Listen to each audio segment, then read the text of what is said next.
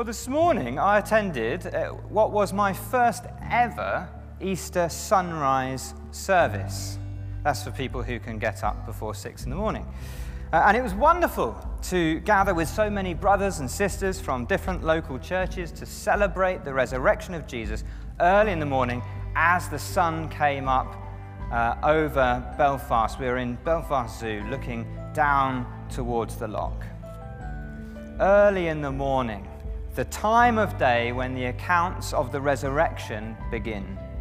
In fact, the story begins before sunrise, while it was still dark, while the disciples still believed Jesus to be dead and buried. But as the sun rises, they begin to see the light.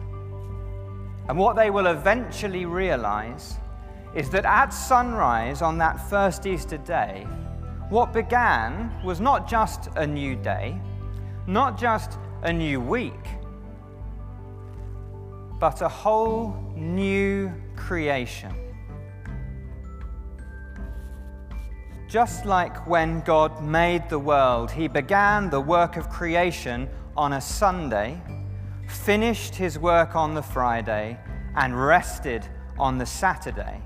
So Jesus cried, It is finished on a Friday, rested on the Saturday, and rose to life on Sunday, the first day of a new week, the first day of God's new creation. Easter Sunday is not just about being glad Jesus isn't dead anymore. When we celebrate the resurrection of Jesus, we celebrate the beginning of the world to come where there will be no death at all, no sin, no Satan, no evil, no sadness, no crying, no pain. That's not something we hope God might do one day. It's something He already began 2,000 years ago when Jesus rose to life. Not back into this life, life before death, but into the life that lies beyond death, where death has no power, where life is abundant and overflowing. The story begins with Mary Magdalene walking to the tomb where Joseph and Nicodemus buried Jesus. Other women were with her, but John's focus is on Mary. Chapter 20, verse 1.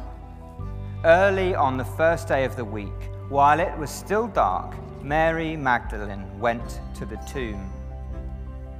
The tomb was one that had been cut into the rock.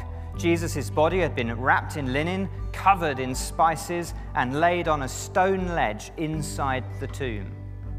Then a stone was rolled across the entrance to close it up, and later the authorities had the stone sealed, and soldiers were placed to guard the tomb. But when Mary reached the tomb, she saw that the stone had been removed from the entrance. Jesus' body was gone, but who had taken it? Maybe the owner of the tomb, maybe the soldiers or the authorities, maybe grave robbers. Can you imagine if you went down to Carnmoney Cemetery to visit a loved one's grave? And found it had been opened up and left empty. Well, Mary went running to tell Peter and John, They've taken the Lord out of the tomb, and we don't know where they have put him. Well, Peter and John, they run to see what's happened. And as they run to the tomb, what's going through their minds? Anger, maybe, or confusion.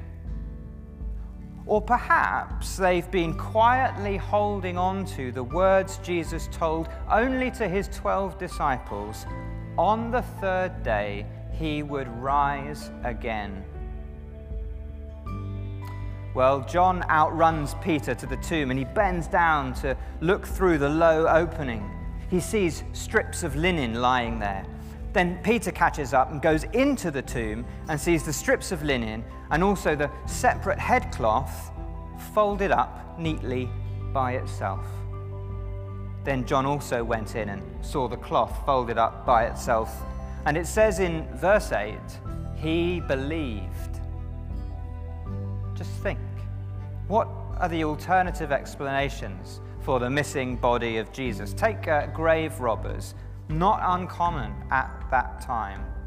What they're looking for is valuables, not corpses. Grave robbers might well unwrap the body, but that would be to steal the linen, not fold it up neatly and steal a naked body. And if the owner of the tomb wanted to relocate the body, he'd have kept the linen on. So would the soldiers, if they had taken it. And so, as John sees the linen lying just where the body was, and the face cloth all neatly folded, he begins to believe that Jesus' words were true. Not just the ones about being crucified, but also the ones about being raised. But they still don't understand the significance of it. Verse 9 tells us that although John believed, the disciples still hadn't understood from Scripture that Jesus had to rise from the dead.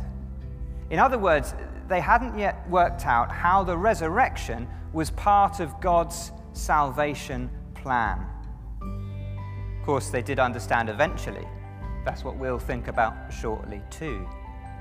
But first, back to Mary. After looking around the tomb, Peter and John headed off, but Mary came back to stay. She knows Jesus' body has gone, but this is the closest she can still get to her Lord, the last place she ever saw him. And as she stands there crying, she bends down to look into the tomb.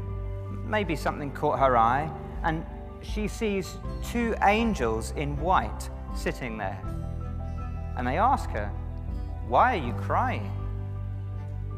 And while she's telling them of how Jesus' body has been taken away, she turns and through her tears, she sees someone else. He asks the same question Why are you crying? Who is it you're looking for? Well, she thinks he's the gardener, so she asks if perhaps he moved the body. If he knows, she can go and get it and care for it. She needs to be near Jesus. After all he did for her, even though he's dead, she just can't let go. Then the gardener says, Mary. And the penny drops. She recognizes the voice Jesus' voice. Verse 16, she turned towards him and cried out in Aramaic, Rabboni, teacher. And now she clings to him. She holds on so tight. But she needn't worry.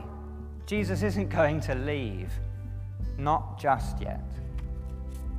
So he says, Do not hold on to me, for I have not yet returned to the Father. Instead, go to my brothers and tell them, I am returning to my Father and your Father, to my God and your God. Jesus will soon ascend to his throne. But there is still time to make sure his disciples see him. They must see him because they are to be his chosen eyewitnesses of his resurrection. And so Mary goes to them with the news I've seen the Lord. We've already heard that John believed, maybe Peter too, but no one had actually yet seen Jesus alive except Mary. You know, back then, a woman's eyewitness testimony wasn't valid evidence in court because women weren't considered reliable. But Jesus breaks the mold. He chose Mary to be the first witness to his resurrection and first to see him alive, the first to tell Peter, John, and the other disciples the great good news. And from that point on, the appearances keep coming, and all the disciples see Jesus. And we'll get onto those in our sermon next week. What I want to do now is think about why all of this actually matters. What would you say if your nephew or granddaughter or godson asked you that? why did Jesus have to rise from the dead? Well, let's start by thinking about that empty tomb. An empty tomb means Jesus didn't just die and go to heaven. So often we talk like our hope is to die and go to heaven, to leave our bodies in the ground and spend the rest of eternity as souls in spiritual space. But the empty tomb shows that Jesus isn't just a soul, his body was reclaimed from death. When he died on the cross, he won eternal life for our bodies as well as our souls. Right now, Jesus has a human body. And at the final resurrection, our bodies will also be reclaimed and renewed. We're not saved so that we can abandon God's wonderful creation, this physical world. We're saved to inhabit it. Jesus' renewed body is the first event in the renewal of the whole earth. We were made to live on the earth, and at the resurrection, we will be resurrected in renewed bodies to live on a renewed planet. Like I said at the start, resurrection life, that life in the new creation is life beyond death. Now, let me uh, tell you about my first appearance on TV. I was at primary school, and the regional news program featured a story about my village. And they showed footage of me and my classmates carrying brooms and sweeping leaves off of a path called Fleece Lane. Sweeping that path is a village tradition started by a man called Matthew Wall. Matthew Wall, who came back from the dead. Here's his story. It was the day of his funeral. The grave had been dug, the funeral procession had begun, and the coffin was being carried downhill, down Fleece Lane, in the direction of the church. It was autumn, the air was damp, and the leaves on the path were wet. And as they walked, one of the pallbearers slipped and dropped the coffin, and it hit the ground with a thud. And as the pallbearers stood up and dusted themselves off, they heard a knocking. A knocking coming from inside the coffin. A knocking that became so insistent that they took off the lid. And Matthew Wall climbed out.